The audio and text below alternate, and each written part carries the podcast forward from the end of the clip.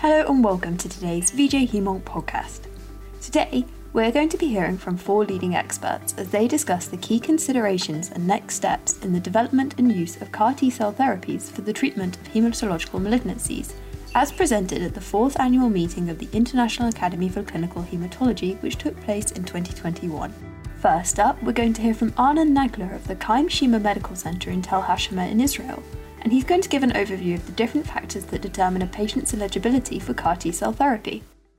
We also will discuss uh, in the meeting uh, CAR T cell therapy, which is uh, really revolutionized the field. Uh, so we have a lot of revolution, but a lot of progress and uh, novel therapies. And uh, for the patient and also for the physician, it's very good time to, to be now in the field of hematology and transplantation so for the CAR T cells and immunotherapy, uh, for lymphoma, uh, for ALL, and also recently we approved the first uh, commercial product for uh, multiple myeloma.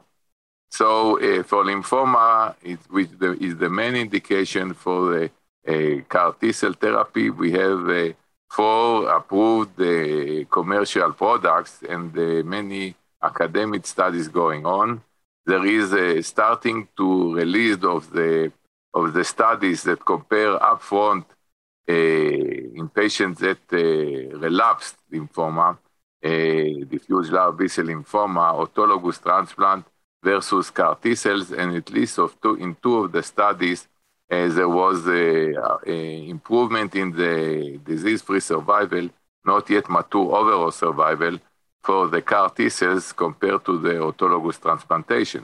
The third study was a bit different because patients were allowed to get chemotherapy after uh, the relapse.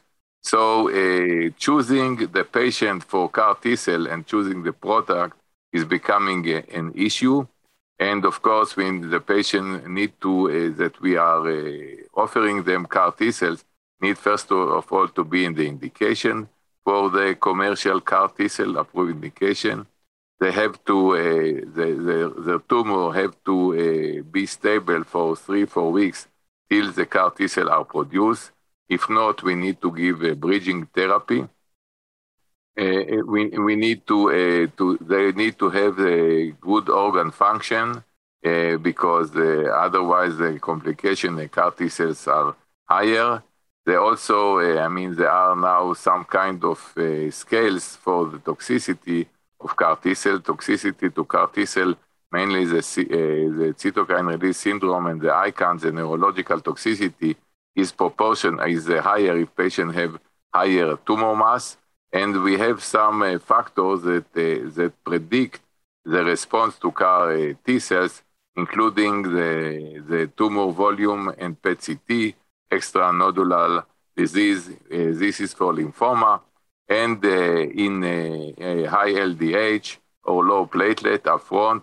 And for ALL, on top of this, we, P53 mutation is also a, a poor prognostic uh, factor for CAR T cells. So we, we have to, today, uh, we are developing scales to, to predict response to CAR T cell and predict toxicity.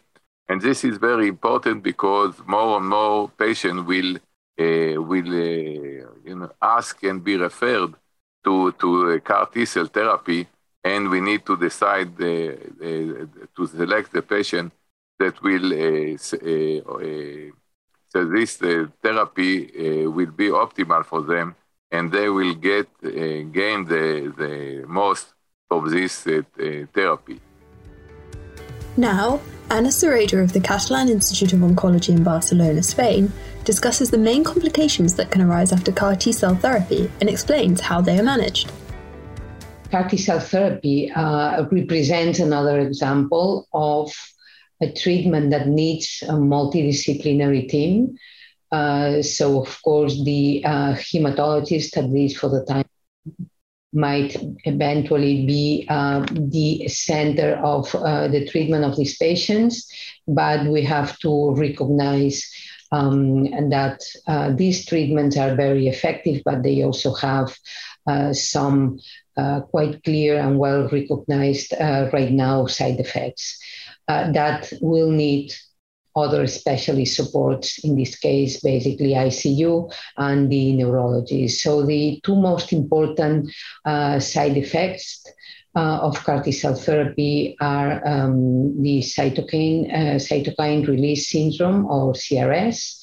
Uh, which is basically related to the massive activation of um, T cell lymphocytes in the body of the patient after the CAR T cell infusion, and the secondary activation of macrophages and other cells, and the uh, massive, if I can say, release of different uh, cytokines in, in the blood of the patient uh, that basically produce a quite complex syndrome which initially is being characterized by fever, eventually hypotension that can respond to fluid, but that eventually the patient needs to be transferred to ICU because refractory hypotension uh, to the usual drugs or because of respiratory insufficiency and eventually intubation.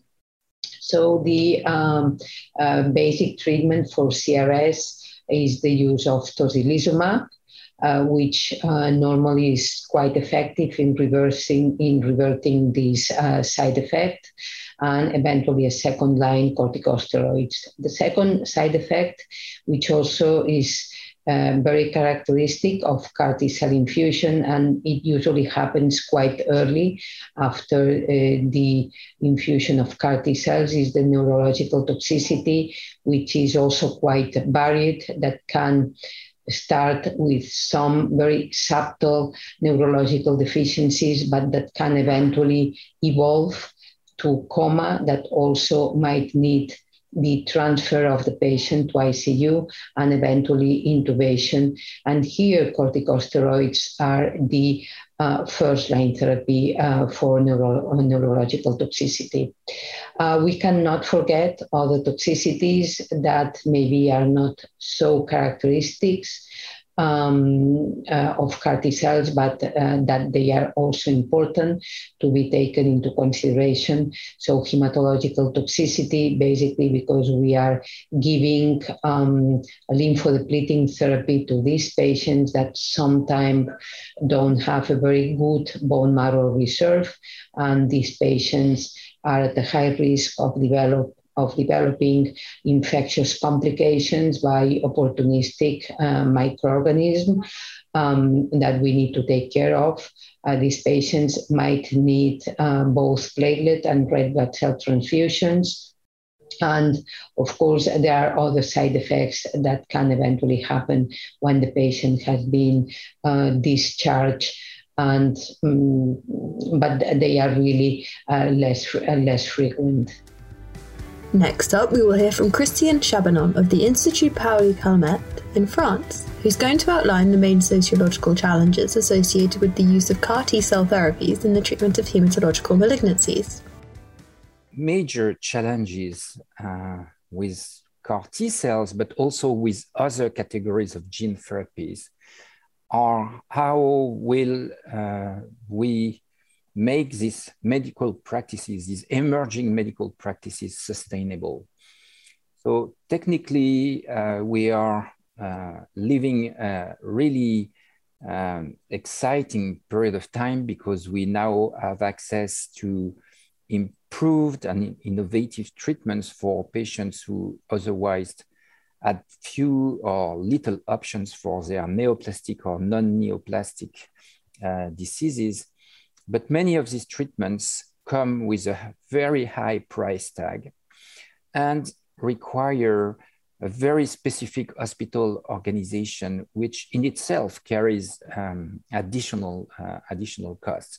And CAR T cells uh, may be uh, the uh, most well-known situation. The price tag for an autologous CAR T cells is somewhere in the range of 350,000 euros the additional cost associated with the inpatient uh, stay and the prolonged um, follow-up of the patients uh, varies from country to country depending on how you calculate the cost, but still represent a significant fraction of the price of the drug itself. Uh, with the uh, market size um, increasing and expanding, this will amount to a total budget that will significantly impact on our country uh, health systems, whether public or, or private. And this is something that will require a public debate. I think another important example is the story with the uh, gene therapy for globin disorders, for in particular for patients with thalassemia. So this gene therapy is made of peripheral blood CD34 positive progenitor cells that are collected through apheresis following mobilization with a combination of GCSF and plerixafor. This allows to collect uh, large amount of CD34 positive cells. And these CD34 positive cells are genetically engineered to express uh, beta globin. And this allows to correct the phenotype and the clinical manifestations associated with uh, non-beta zero, beta zero uh, thalassemia in children and, and young adults. And this is basically uh, the terms of the marketing authorization that was uh, and the marketing approvals that was granted, conditional marketing approvals that was granted to the Bluebird Bio company a few months ago by the European Medicines Agency. So this was a very positive perspective to offer this additional option to this uh, patient population uh, that suffers of a non-neoplastic disease, however, uh, um, uh, severe disease that uh, uh, reduces, significantly reduces the quality of life of, this, of these patients. And for those patients, the standard of care would be uh, a transplant, an allogenic transplant from a matched uh, related donor, but obviously we cannot identify such a donor for all candidate patients. So again, another potential options, but we recently learned that the company had decided to withdraw its operations from Europe, to rescind its operations in the US. And so basically this treatment is no longer available for patients with um, uh, non-beta zero, beta zero thalassemia in Europe. And this situation is a result of the negotiations between the company and the healthcare authorities in several European countries, in, uh, in, major European countries. So my point here is that uh, we need to further anticipate and prepare a multi-stakeholder debate so that companies know what countries and healthcare systems are ready to pay. And maybe that us as a global community of citizens think of what are the priorities in terms of uh, healthcare and what do we want to offer to uh, which group of patients. I'm, I'm not saying that one group should be dropped while another will enjoy the access to the treatments, but obviously, we need to find conditions so that we do not face again this situation, which is absolutely frustrating to healthcare professionals, but even more, eh, you can understand that to patients and to families because they know that a treatment exists, but it will be difficult for them or their relatives to, to access it. So again, my, my conclusion on this part would be that we are living a, a very exciting period of time, uh, we are seeing this new generation of medicinal products coming to the market, gene therapies, cellular therapies, but beyond the biological and medical aspects associated with the implementation of these new therapies, there are financial uh, and societal aspects that we need to properly deal with if we want this to be a full success to the patient uh, community. And thank you for your attention. Our last speaker for today, Arnon Kater from the University of Amsterdam in the Netherlands, is going to provide insights into the processes underlying chronic lymphocytic leukemia induced T cell dysfunction and is going to explain how combining therapies might help to overcome this challenge.